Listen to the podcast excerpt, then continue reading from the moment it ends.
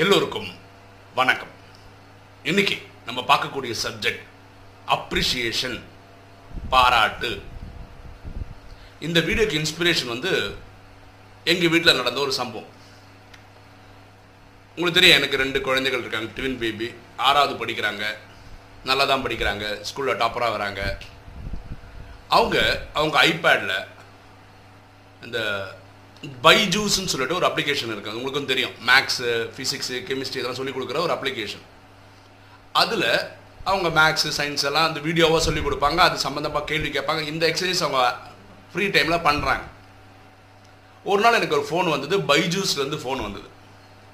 அவங்க என்ன சொன்னாங்கன்னா நாங்கள் இந்தியா ஃபுல்லாக ஒரு ஐயாயிரம் குழந்தைங்கள அவங்களோட ஆக்டிவிட்டி பார்க்குறோம். அதில் ஒரு ஐம்பது குழந்தைங்கள செலக்ட் இதெல்லாம் அவங்க சொன்னது. அது எந்த அளவுக்கு உண்மைன்னு கடவுளுக்கும் அவங்களுக்கு தான் தெரியும். ஐம்பது குழந்தைங்கள் செலக்ட் பண்ணியிருக்கிறோம். அதில் நல்லா படிக்கிற குழந்தைகள்னு சொல்லி எங்களுக்கு உங்கள் ஐம்பது குழந்தைங்கள உங்கள் குழந்த ஆக்சுவலாக நான் வந்து ஐடி வந்து பிரதிங்கா அப்படின்னு வச்சுருக்கேன். ஆக்சுவலாக என் குழந்தை பேர் பிரதீக்ஷா என்னோட குழந்தை பேர் பிரியங்கா. இது ரெண்டும் சேர்ந்து பிரதிங்கான்னு வச்சுருக்கேன். ஐடி அப்படி தான் போட்டிருக்கேன். அதனால உங்கள் குழந்தை இன்டர்வியூ பண்ண நாங்கள் வரணும். பெற்றோர்களை இன்டர்வியூ பண்ண வரணும். நீங்கள் டைம் கொடுப்பீங்களான்னு எனக்கு கொஞ்சம் சந்தோஷமாக இருந்தது. ஏன்னா குழந்தைங்க நல்லா பண்ணுறாங்கன்னு ஒருத்தங்க சொல்லும்போது கேட்க நல்லா இருக்கும்ல. சான்றோன்னு என கேட்ட தாய்ன்னு சொல்லுவாங்கள்ல பொதுவாக ஒரு பழ பழமொழி சொல்கிறாங்கல்ல ஸோ தன் குழந்தைய பற்றி நல்லா படிக்கிறாங்கன்னு சொல்லும்போது நமக்கு சந்தோஷமாக தான் இருக்குது நானும் வர சொன்னேன். அவங்களும் வந்தாங்க. என்ன இன்டர்வியூ எடுத்தாங்க ஒய்ஃபை இன்டர்வியூ எடுத்தாங்க. குழந்தைங்களுக்கு ஒரு டெஸ்ட் வைப்பேன்னு சொன்னாங்க. நான் சொன்னேன் டெஸ்ட்டு கொடுங்க அப்படின்னா. ஒரு டுவெண்ட்டி மினிட்ஸ் டெஸ்ட்டு கொடுத்தாங்க. டுவெண்ட்டி மினிட்ஸ்க்குள்ளே அந்த டெஸ்ட்டை முடித்தாங்க அவுட்ஸ்டாண்டிங் அப்படின்னு ரிசல்ட் மார்க் வாங்கினாங்க. அதான் இருக்கிறதுல ஹையஸ்ட்டு அப்போது வந்தவங்க என்ன சொன்னாங்கன்னா சார் குழந்தை வந்து நாங்கள் இன்றைக்கி மட்டும் ஒரு பத்து பேருக்கு இன்டர்வியூ பண்ணியிருக்கோம். அவங்களுக்கு டெஸ்ட்டு கொடுத்துருக்கோம் நிறைய குழந்தைகள் வந்து பிகினிங் ஸ்டேஜில் தான் இருக்காங்க. இல்லை ரொம்ப ஆவரேஜ்ன்ற ஸ்டேஜில் தான் இருக்காங்க. எல்லாமே காமிச்சாங்க எனக்கு. அதில் நம்ம குழந்தை வந்து அவுட்ஸ்டாண்டிங் வந்திருக்கு அப்படின்னு சொல்லி பாராட்டினாங்க. அப்புறம் சொன்னாங்க நாங்கள் உங்கள் கோர்ஸில் வந்து டென்த் வரைக்கும் இந்த அப்ளிகேஷன் வழியாக நீங்கள் படிக்கலாம். ஒரு லட்சத்தி இருபதாயிரம் ரூபா நீங்கள் தரணும். அது வந்து உங்கள் குழந்தை இவ்வளோ சூப்பராக பண்ணுறதா ஃபிஃப்டி பர்சன்ட் டிஸ்கவுண்ட் தரேன். நீங்கள் நைன் இன்ஸ்டால்மெண்ட்டில் கட்டுங்க. இதெல்லாம் அவங்களுடைய மார்க்கெட்டிங் ஸ்ட்ராட்டஜி சொன்னால் இல்லைம்மா இது வந்து அப்ளிகேஷன் ஃப்ரீன்றதுனால டவுன்லோட் பண்ணோம் அதை சொல்லி கொடுக்குறோம். இப்போ என்னால் அஃபோர்ட் பண்ண முடியாது. எனக்கு அதில் இன்ட்ரெஸ்ட்டும் கிடையாது. நானும் என் மனைவியும் டைம் கொடுத்து குழந்தைங்க சொல்லி கொடுக்குறோம். இப்போதைக்கு அது போதுமானது. என்னால் அது அஃபோர்ட் பண்ண முடியாதுன்னு சொல்லியாச்சு. விஷயம் இது இல்லை. விஷயம் என்னென்னா அவங்க போனதுக்கப்புறம் நான் குழந்தைங்களை கூப்பிட்டு வச்சு பாராட்டிட்டேன். சூப்பர் நல்லா பண்ணியிருக்கீங்க அவுட்ஸ்டாண்டிங்காக பண்ணியிருக்கீங்கன்னு ரெண்டு பேரும் தானே இதில் என் மனைவிக்கு வந்து அவங்க வந்து அவங்க இப்படிலாம் பாராட்டினே இருக்காதீங்க. அவங்க தலகணம் வந்துடும் இதுதான் மேட்ரு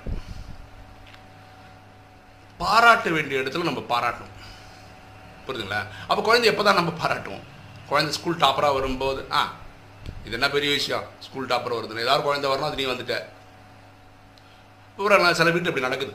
ஒரு குழந்தை கஷ்டப்பட்டு நைன்ட்டி ஃபைவ் வாங்கிட்டு வந்ததுன்னு வச்சுக்கோங்களேன் மார்க் ஹண்ட்ரட் வாங்கல. என்னடா மார்க் நைன்ட்டி ஃபைவ்ல ஒரு மார்க்கா நூற்றுக்கு நூறு வாங்க முடியல. என்ன கான்சன்ட்ரேஷன் அந்த மார்க்கையும் போச்சு? இப்படி கேட்குற பேரண்ட்ஸ் இருக்காங்க.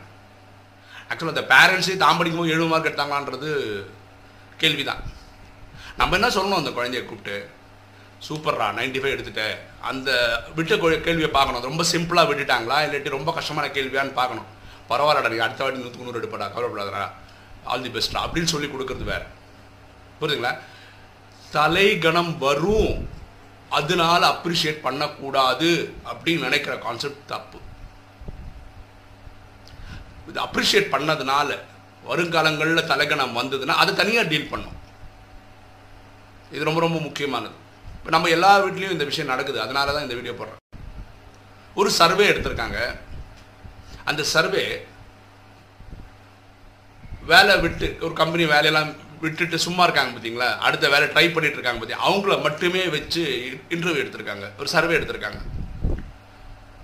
அந்த சர்வேல எல்லார்கிட்ட கேட்கப்பட்ட கேள்வி என்னன்னா ஏன் அந்த கம்பெனியை விட்டு வந்துரு இவங்கள தானா விட்டு வந்தவங்க அந்த கம்பெனியை விட்டு. அப்போ அவங்க சொன்ன ஒரு பதில் அறுபது சதவீதம் மக்கள் சொன்ன பதில் இதுதான். நாங்கள் என்னதான் வேலை பண்ணாலும் சரி எவ்வளோதான் திறமை காட்டினாலும் சரி ஒரு சின்ன பாராட்டு சின்ன அப்ரிசியேஷன் கூட அந்த கம்பெனியில் கிடையாது.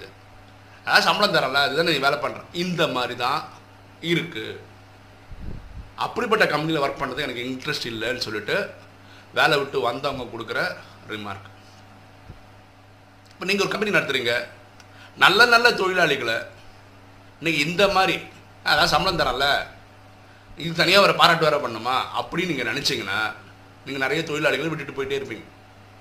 எல்லாரும் மனிதர்களுங்க. அவங்களுக்கு தேவையான ஊக்க உற்சாகம் நம்ம கொடுக்கணும். அப்ரிசியேஷன் கொடுக்கணும். அதுவே தலைக்கணம் ஆகும்போது அதை தனியாக ட்ரீட் பண்ணணும் தலைக்கணம் வருமேன்னு சொல்லிட்டு இங்கே கொடுக்காம இருக்கிறது அவ்வளோ கரெக்டாக இருக்காது. வேற ஒரு சர்வே எடுத்திருக்காங்க. நல்லா பர்ஃபார்ம் பண்ணுறவங்கள அதாவது கம்பெனியில் வந்து நிறைய போட்டிகள்லாம் இப்போ அதெல்லாம் கலந்து ஜெயிச்சு ஒரு மார்க்கெட்டிங் பண்ணுவாங்க அது ஒரு நிறைய சாதனை பண்ணி காமிச்சிருப்பாங்க அதுக்கு ப்ரைஸ் கொடுத்துருப்பாங்க. அவங்களெல்லாம் பேட்டி கண்டிருக்காங்க. ஓகேவா இப்போ ஒரு எக்ஸாம்பிள் சொல்கிறேன் புரிஞ்சுக்கிறதுக்காக. ஒரு மார்க்கெட்டிங் கம்பெனின்னு வச்சுக்கோங்க ஒரு எம்ப்ளாயி இருக்கார் அவருக்கு மாதம் வந்து ஒரு ரெண்டு லட்சம் ரூபா ஒரு பிஸ்னஸ் கொண்டு வரணும்னு சொல்கிறாங்கன்னு வச்சுக்கோங்களேன். இவர் அந்த மாதம் ரெண்டு லட்சம் ரூபா கொண்டு வந்துட்டாருன்னு வச்சுக்கோங்களேன். உடனே அந்த கம்பெனி வந்து அவனை ரெக்கக்னைஸ் பண்ணுறாங்க ரெக்கக்னேஷன்றது என்னென்னா நீங்கள் ஒரு சவாலை செய்து காமிச்சிட்டீங்கன்னா கம்பெனி கொடுக்குறது ரெக்கக்னேஷன் அது என்ன பண்ணலாம்? மேபி அவர் சம்பளத்தில் ஒரு ஐயாயிரம் ரூபா புதுசாக தருவாங்க. பெர்க்ஸ்ன்னு சொல்லிட்டு இந்தாப்பா உனக்கு வந்து இந்த மாதம் ஒரு கார் அந்த கம்பெனி வாங்கி கொடுக்கும். அந்த கம்பெனி இஎம்ஐ கம்பெனி கட்டும்.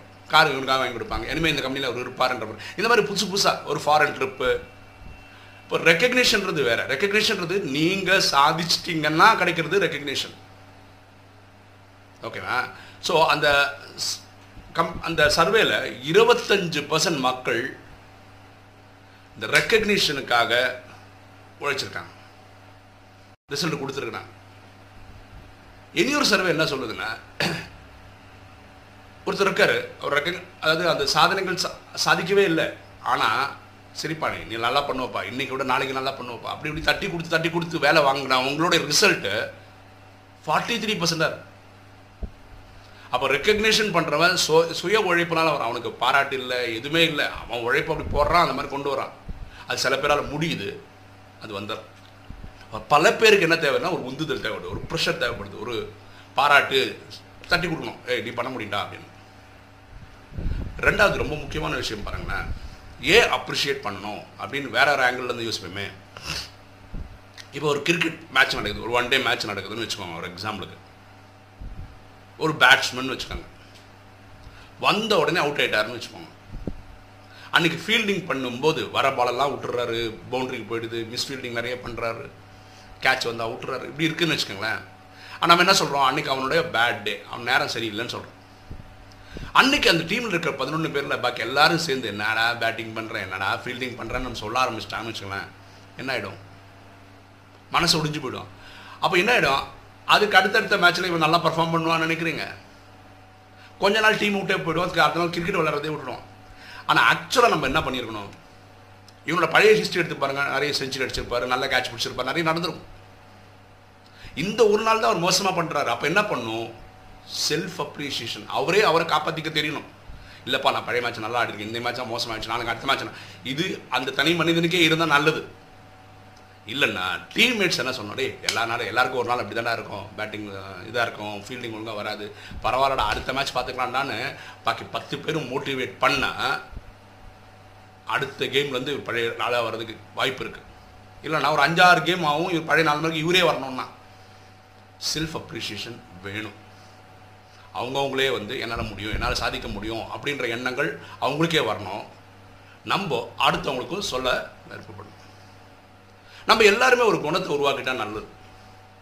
நம்ம ஒரு நாளில் ஒரு பத்து பதினஞ்சு பேரை பார்க்குறோம் மீட் பண்ணுறோம் எல்லாம் பண்ணுறோம் இல்லையா? தெரிஞ்சவங்க ஆஃபீஸில் வீட்டில் நீங்கள் யாரை பார்க்குறீங்களோ ஃபஸ்ட்டு இவனை நான் இன்னைக்கு பாராட்டி ஆகணும் அப்போ எப்போ பாராட்ட முடியும்? அவங்ககிட்ட அது குணம் பார்க்கணும்.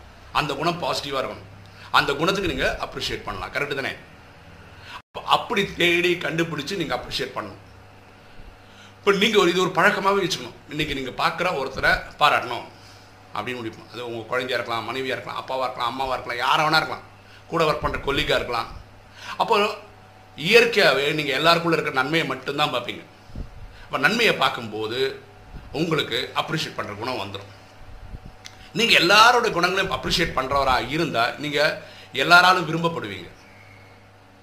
அப்புறம் நீங்கள் அப்ரிஷியேட் பண்ணுறதுனால யாருக்காவது தலைக்கணம் வந்து நான் வேற ஒரு சப்ஜெக்ட் இப்போ என் குழந்தைய பார்த்து அவங்க ஃப்ரெண்ட்ஸ் கேட்டிருக்காங்க நீ எப்படா எப்போ பார்த்தாலும் ஃபஸ்ட் ரேங்க் எடுக்கிற?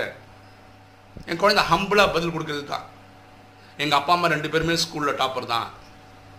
எங்கள் அப்பா ஒரு இன்ஜினியர் எங்கள் அம்மா ஒரு டாக்டர் அவங்க அடிக்கடி எனக்கு சொல்லிக் கொடுக்குறாங்க. ஸ்கூல்லேயும் டீச்சர்ஸ் நல்லா சொல்லித்தராங்க நான் அன்னைக்கு பாடம் அன்னைக்கு படிச்சிடுறேன். அதனால எடுக்கிறேன். இதில் என்ன பெரிய விஷயம் இருக்குது இது யார் பண்ணுறாங்களோ யார் வேணால் எடுக்கலாம். ஸோ அவங்களுக்கு குழந்தைங்களுக்கு தலைக்கடன் கிடையாது. இப்போ தலைக்கணம் வந்தால் உடனே நம்ம கண்டுபிடிச்சிருவோம். நம்ம உடனே அவங்களுக்கு எக்ஸ்பிளைன் பண்ணி நம்ம எப்போவுமே கிரவுண்டடாக இருக்கணும். நம்ம வந்து இந்த மாதிரி எனக்கு அது தெரியும் இது தெரியும் சொல்கிறது வந்து அவ்வளோ நல்ல பழக்கமாக இருக்காது. ஆக்சுவலாக நமக்கு நிறைய விஷயங்கள் தெரியாது. நம்ம கற்றுக்கிட்டு தான் வந்துட்டு இருக்கோம். இது நம்ம சொல்கிறோம் இப்போ டெய்லி வீடியோ போகிறது நான் எவ்வளோ படிக்கிறேன் எனக்கு என் குழந்தைங்களும் பார்க்குறாங்க அப்போது கலகடம் வருமேன்னு சொல்லி அப்ரிஷியேட் பண்ணுறத பண்ணாமல் இருக்கிறது கரெக்டு கிடையாது. அப்ரிஷியேட் பண்ணணும். இதே மாதிரி வேற ஒரு குணம் இருக்குது நிறைய அப்பா அம்மார்களுக்கு இருக்குது நிறைய அம்மா அம்மார்களுக்கு இருக்குது எக்ஸ்பெஷலி அப்பா அம்மார்களுக்கு இருக்குது என்ன பண்ணுறாங்கன்னா குழந்தைய வந்து ரொம்ப தான் ஒரு ரிஜிடான ஆள் ரொம்ப கோவக்கார மாதிரி தான் ஹேண்டில் பண்ணுவாங்க. எந்த விஷயமா இருந்தாலும் சரி. ஏன்னா பையன் வந்து கொஞ்சம் மரியாதை இருக்கணும் ஒரு பயம் இருக்கணும். அவன் எப்பவுமே வாழ்க்கையில் கரெக்டான டிசிஷன் எடுக்கணும். அவர் மிலிட்ரி மாதிரி நடந்துக்கணும்னு. அதாவது இவர் அன்பை காட்டவே மாட்டார் இவர் கோவமே காட்டுவார். ஆனால் அன்பு இருக்கு. குழந்தைங்களுக்கு என்ன தெரியும்? எப்படி இருக்காரு? குழந்தை எப்படி திரும்ப முடிவு பண்ணுது? அப்பா ஒரு சிடுமூஞ்சி அப்பா ஒரு கோவக்காரர் அன்பே இல்லாது இப்படி தான் முடிவு பண்ணிக்குது. இவர் அவரோட ஃப்ரெண்ட்ஸ் கிட்ட போய் என் பையன் அப்படி படிக்கிறான் தெரியுமா? என் பையன் இப்படி படிக்கிறான் தெரியுமா? பெருசாக பேசிப்பார். ஆனால் பையன் கிட்ட என்னடா மார்க் வாங்குற? இதெல்லாம் மார்க் வாங்கினா என்னடா கிடைக்கும் உனக்கு வேலை? இது வந்து அவன் இதோட நல்லா படிக்கணும்னு நினச்சி சொல்கிறாராம் ஆனால் ஆக்சுவலாக அது ரிவர்ஸ் தான் ஒர்க் ஆகுது. ரிவர்ஸ்னா தொண்ணூத்தஞ்சு மார்க் வாங்கிட்டு வந்து கூட எங்கள் அப்பா வந்து ஒரு மக்கத்தில் ஒரு சிரிப்பு கிடையாது. இவருக்கெல்லாம் நான் என்ன பண்ணுறதுன்னு தெரில அப்போ இந்த பையனுக்கு மோட்டிவேஷன் வந்து நூற்றுக்கு நூறு எடுப்பான். நான் அப்பா கோவப்படும் போது எங்கே நடக்கும் அந்த மாதிரி? சரியா? அதனால் அப்ரிஷியேட் பண்ண கற்றுக்கங்க பாராட்ட கற்றுக்கங்க இது எல்லாரும் பண்ணால் ரொம்ப நல்லாயிருக்கும் ஓகே இன்றைக்கி வீடியோ உங்களுக்கு பிடிச்சிருக்குன்னு நினைக்கிறேன். பிடிச்சிருக்க லைக் பண்ணுங்கள் சப்ஸ்கிரைப் பண்ணுங்கள் ஃப்ரெண்ட்ஸுக்கு சொல்லுங்கள் ஷேர் பண்ணுங்கள் கமெண்ட்ஸ் போடுங்க. தேங்க்யூ